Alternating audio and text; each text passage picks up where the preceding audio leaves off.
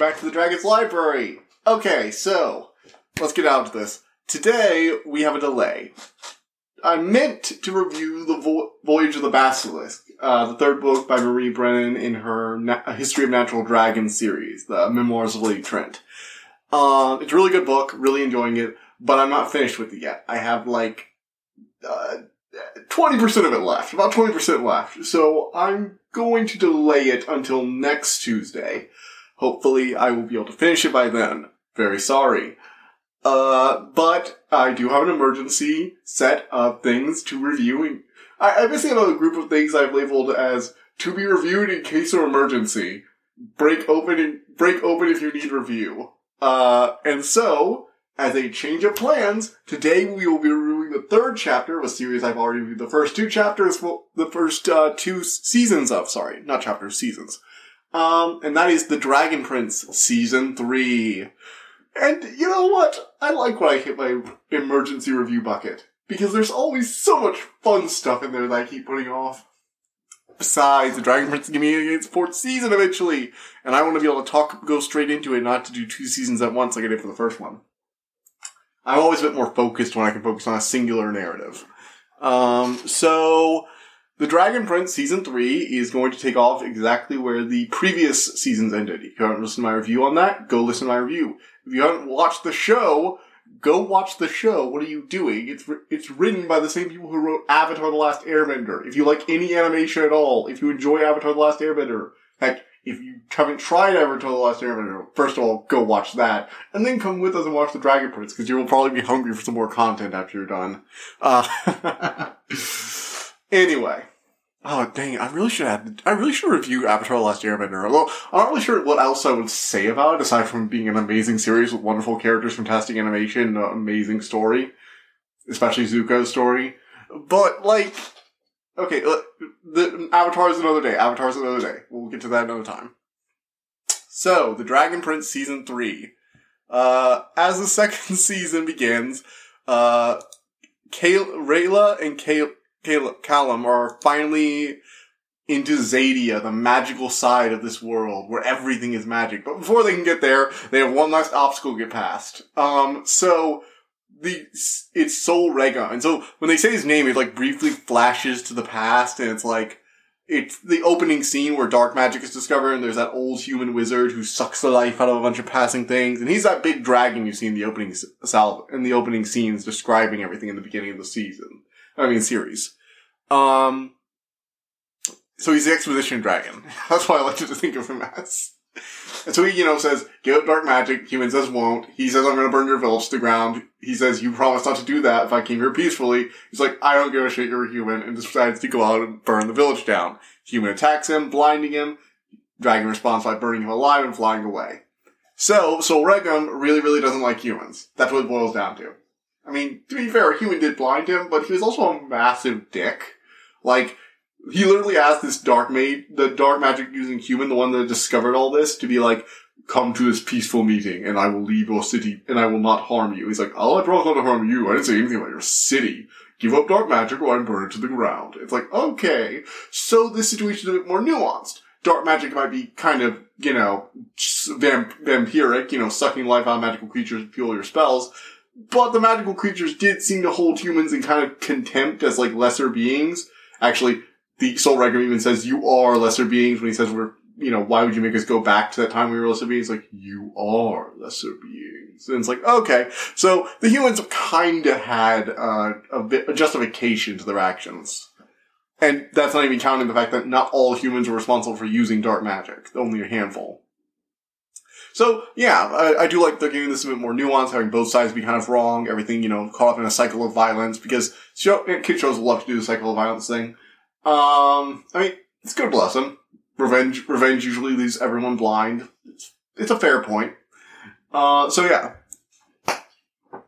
Anyway, uh, Callum and Raylan have to get past him. They use a wind magic to trick him, and they're in Xadia. And Xadia is really cool. Like everything is super magical and alive. Like their world had a few magical creatures. Their like the their side, the human kingdoms had a bit of, you know, magic going on. There were like sea serpent or, you know, lake monster or something like that. But Xadia, it's like, it's clear that Xadia is on like a whole new level. Like even the dirt is infused with magic and Kate, and Caleb Callum was getting like all excited over this and Rael's like, well, this is just life over here. I don't know what you're all excited about. It's just magic dirt. That's all dirt over here. Don't understand what the big deal is. Um, they play around. It's a lot of fun and they get to Rayla's visit, village, village to try and get help to, uh, you know, bring Zym back to their, his, his mother because he's a cute little dragon prince and I will just say Zym is adorable. Um, so while they're doing that, uh, Ezran is being king and, uh, Viren's trying to take over. He ends up taking over, uh, long story short for Ezran's story because I'm just not as interested in Ezran's story. Like, I don't really care about the human kingdom, and honestly, I the only interesting part of it was watching as um, what was it? Viren so, slowly becomes consumed by uh, what was his name? God, what was his name? As a, no, not as Azymondias. Uh, one second, let me check this. Uh, let's see. Oh, Aaravos. Okay, so his name is Aaravos. He's like the star elf.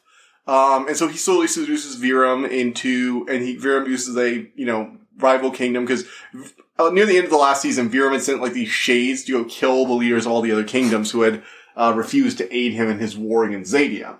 And so, uh, one of their, one, they killed all four of the kingdoms die. Uh, the others, the other was led by a child. Uh, she was one of the ones who refused Viren outright, and she's the reason the others decided not to side with him. Uh, she was she wasn't killed, but the other four were. Oh, three of the others were killed, and one of them was almost killed.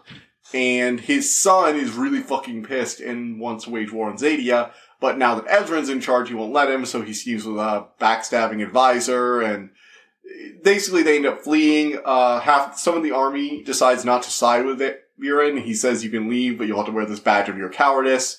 It later becomes a symbol they rally behind, stuff like that. Um, it's a pretty simple plot. It's mostly just Viren scheming to get his army to Xadia and then going to Xadia and starting to wreak havoc. But I don't really care much about that until we get there, so I'm just gonna leave that there. Um, although I do like Ezran's like difficulty in being this ruler that everybody's expecting to make decisions like an adult, even though he's like a child. And he does a pretty good job. Like he does what's best for his kingdom for the most part, even when he's faced with decisions he hates. He does the, what is required to cause the least amount of death in either side.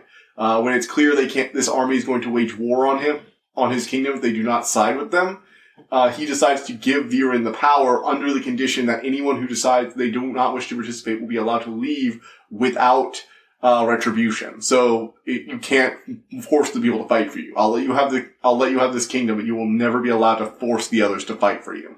And you know what? I like that. He does a really good job. Now back to the interesting stuff with Cal with Callum and Rayla and Zym, who's so adorable. He's such an adorable little hatchling. Oh, sorry, I, am fanboying over Zym, but Zym is so cute, so cute. Oh. So yeah, um, Rayla discovers that her uncles, who were looking after her after her parents parents died, um, they like the Runaan ended up dying or getting trapped in that coin or whatever by Viren. Um, and his flower sunk not all the way to the bottom, but they had like these magic flowers and, um, Rayla was the new girl whose parents had like fled from their duty at one point, guarding the Dragon King. And they're, the, they were supposed to watch over Zym and protect him, but they apparently failed and rumors they even ran away.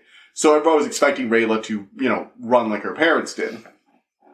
Um, so what happened was when all the drag, when all the flowers sunk to the ground, the bottom of the well, except for her, they decided she betrayed them. Now, what's interesting though is the night elves hide their village with illusions. So the moon, moon shadow elves hide their village with illusions. And so when Rayla goes to perform this like magic dance to open up the gateway for her and Callum, um, everyone's faces are like blanked out. It's literally like they've been blocked from her sight. Nobody can see her, nobody can hear her, and her uncle only sees her in a reflection because apparently that you can see people through reflections. So, he decides to briefly show himself to her and ask her because he can't stand not knowing what happened. He asked her, why? Why did you do it? It's like, I didn't betray you. I found the dragon prince. And, you know, once he sees this tiny little storm dragon, he's like, oh my gosh, you got to get there, but the dragon queen's dying. And so it's a race to get to her and show her that her baby's still alive. They go through a desert with soul stealing snakes that we saw in the first season. Actually, we saw one of those in the first season. Um, there's this really cool sky elf. Uh, Callum meets up with a new teacher in magic and learns the, a spell for growing wings and a new breath spell from a dragon. And it's all very interesting. And then they get to the dragon queen and she's dying of sadness because this is cartoons. I'm sorry, just the whole dying of sadness thing has always been like, and she's lost the will to live. It's like people don't die from that. Like they might get, they might like become really depressed from that, but they don't like die from that. They die from maybe killing themselves, but not like, ugh. it's, it's just, ugh. It's ridiculous. Anyway. So yeah, basically, uh, while they were doing that though, Viren was leading his army to the Sun Elves, uh, where their aunt, where, where Aunt, Aunt Amaya is captured because she's been captured there since the last season. Um, she gets, you know, becomes friends with an elf. They have this really cute dynamic, uh, and she's like, she has to go through this, like, a blinding sun ritual to try and burn out the impurities because, you know, they think every human practices dark magic because, you know, stereotypes. Um, and when she's pure, she's like, oh, a pure-hearted human.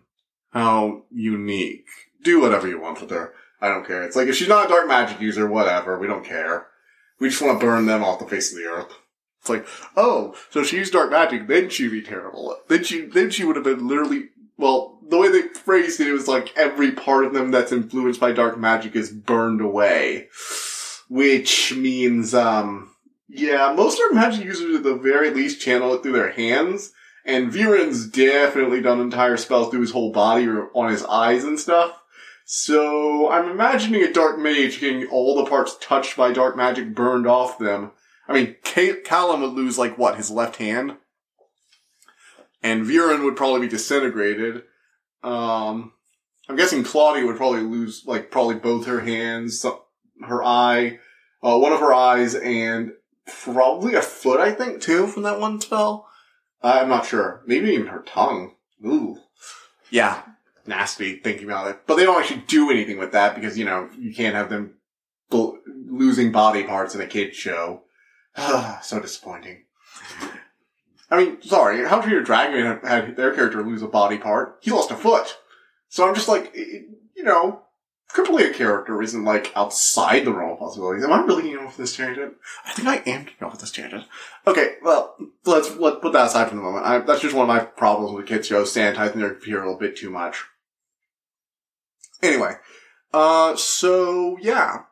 Viren goes there with the help of Aaravos. They end up like taking control of their sacred sunstone staff, um, and that channels the power. Uh, it really was dumb of them to bring an obviously powerful and dangerous dark mage that the queen's sister had warned them is really, really dangerous into their, the place where their most powerful relic, like one of their largest, most powerful, uh, magical sun, sun magic, uh, devices are. Like, it's literally a giant miniature sun at the top of the highest tower in their, in their city.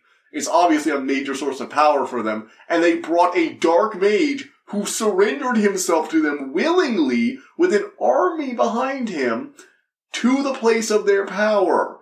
And like, when Aaravos comes out, it's like, you were so arrogant, leading my disciples straight to the source of your power. And I was kind of like, yeah, that was really dumb. What the fuck were you thinking? Like, they used the Sun Staff to prove he was a Dark Mage in the throne room. So bringing him here to disintegrate him was just kind of gratuitous. And like, it, it really does show the elves can be really freaking arrogant. Uh, and also, also we had Aaravos this whole season, his whole things with, uh, Viren, and they had this whole flashback episode where they described like the dumb reason that they lost, uh, that they ended up killing the Dragon King. And like, it's okay, it's whatever, but the fact of Aaravos constantly biting in like, oh, so that's how you killed Thunder. that was wonderful, I'm sure. It's like, I love him. Like, seriously, the voice actor for Aaravos also voiced my favorite villain from Avatar Last Airbender, Koh the Face Stealer, who we were supposed to see more of, but we never did. Uh, they never gave us more of him, which was very disappointing.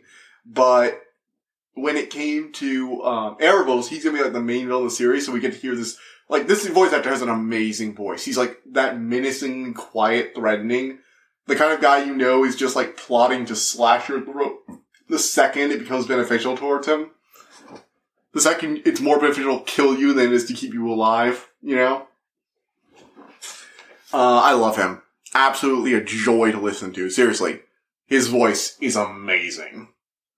Uh, so yeah, then they end up having, uh, Viren ends up turning them, all his soldiers into like sun elf monster creatures so that they're unaffected by fire, like they feed on fire, become stronger. They charge the Dragon Queen's mountain. Uh, they manage to win with the timely helpful of the, all the, uh, army, the army of all the soldiers from Ezra, from their kingdom who decide not to side with the dick. You know, who usurp their king's throne. Um, and so yeah, the good guys win, but uh, there's this moment where see one of the major subplots in this whole series right now was Claudia and um, God's what's his name? Soren. His name's Soren. Uh, so Claudia and Soren are sisters, and their mom left them and asked who they wanted to stay with. And uh, when Claudia said their dad, um, their mother told them well, when they're, well, before they could choose anyone though, their mother said, stay with your father. I know you, I know one, at least one of you probably will. I know Claudia probably will, and you shouldn't be broken up. Uh, so they have a big thing about like not leaving each other behind. And after seeing what his father turns into, when he like transform, you know, when he kills all those elves so brutally, takes over the, decimates the Sun Elf City and even uh, transforms all their friends into monsters, combined with the fact that he is very certain his father wanted to kill the princes during the last few seasons and then tried to lie about it and quite frankly kind of gaslight him. Uh, basically, Soren has a massive breakdown in his loyalty to his father, decides to betray him to warn the good guys, and there's this whole moment where he runs away and while his father's like transforming their army, and Claudia catches up to her and is like, come with me, Claudia. We don't want to separate. We don't want to leave each other. And Claudia has this massive breakdown. It's like, I don't want to lose anyone.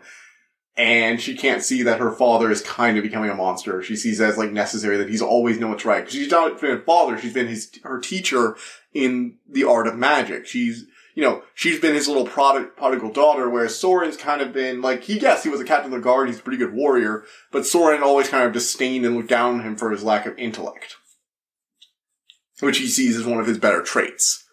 Um, you know, he's strong not because he, uh, you know, can fight well. Yet he can. He's an amazing mage and very dangerous in magical combat. But he's sm- he's powerful because he uses his head. And while Claudia does that, it's clear that he doesn't really think the same as Soren. So Soren ends up leaving, warning the good guys, and there's this whole moment after they fight the battle during like the wreckage when they're trying to repair, where he finds his father trying to kill Ezran, and he makes a choice to to stab him, you know, it's like, yes, I'm loyal. I'm not going to, you, you have killed tons of people. You have to be stopped. I would like to take you alive, but I'm willing to kill you. And then it's revealed to be an illusion where Claudia's, you know, Claudia was distracting him until he can get to Zym, and he gets knocked off the mountain. Callum grows these, like, sky magic wings, catch Rayla, and so- Viren falls to his death.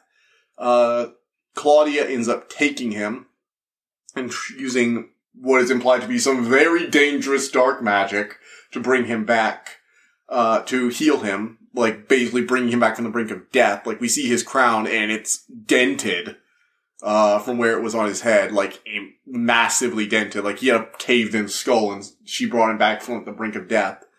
And then the little worm that is, uh, as, what was it? Aver, up, Avaros, if, God damn it. Avaros used to communicate with them, uh, has cocooned itself and is clearly like growing toward like a replacement body for him or something.